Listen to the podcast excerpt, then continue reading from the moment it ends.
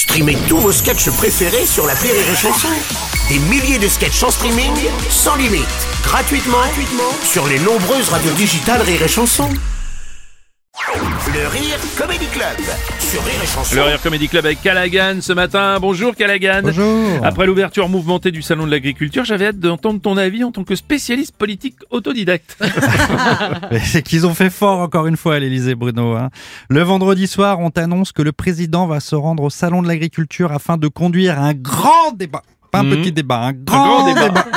avec les agriculteurs, les syndicats et les gars des soulèvements de la terre. Ouais. Alors succès immédiat, hein, les rédactions sont en PLS, les agriculteurs en pétard, quand soudain, trois heures plus tard, la porte-parole du gouvernement qui te dit non, non, il n'y aura pas les soulèvements de la terre, euh, et finalement, le jour J, il n'y aura même pas de grand débat. Ah oui, voilà, un énième cafouillage du gouvernement, on a l'habitude, hein, cela dit. C'est vrai qu'on a l'habitude, hein, mais qu'est-ce qui se passe à l'Elysée Il neige à l'intérieur et Macron il marche, les narines en l'air, en inspirant très fort là. Se Mais ils sont tous en train de péter les plombs Ouais, aussi. bon, c'est vrai qu'il n'y a pas eu de débat, mais il, y a quand même, il a quand même discuté avec les agriculteurs, hein, on a vu ça. Ah oui, il a discuté, hein, ça on peut pas lui enlever. Il a bien discuté.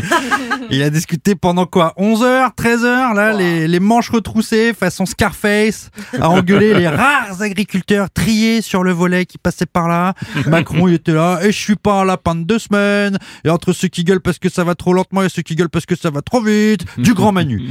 Il est resté tellement longtemps que les visiteurs ont pas pu accéder dans le hall où se trouvait Macron. Du coup, les agriculteurs qui exposaient là-bas, ils ont perdu une journée, une journée sur le salon. Et ils affichent une perte de 40% de chiffre d'affaires. Ah merde. Macron est trop fort. Même quand il vient t'aider, il te fait perdre du fric.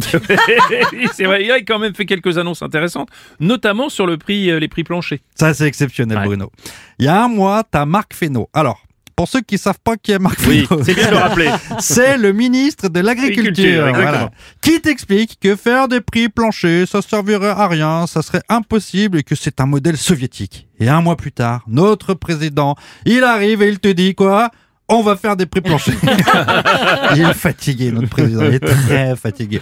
Il a parlé aussi, t'as vu, euh, du Green Deal, tiens, Green on- Deal, des oui. anglicismes. hein. Il a Oui. parlé du farm to fork, de la ferme à La la fourchette. fourchette. Alors pour le moment, on est plus dans le fuck to fuck, hein, dans le cul des agriculteurs. mais- Et comme tout avait mal commencé, il fallait que tout finisse mal finalement. Et oui, là, c'est pas la cour des miracles, Bruno, c'est la cour de récré. Les enfants s'en mêlent, ça y est, Bruno.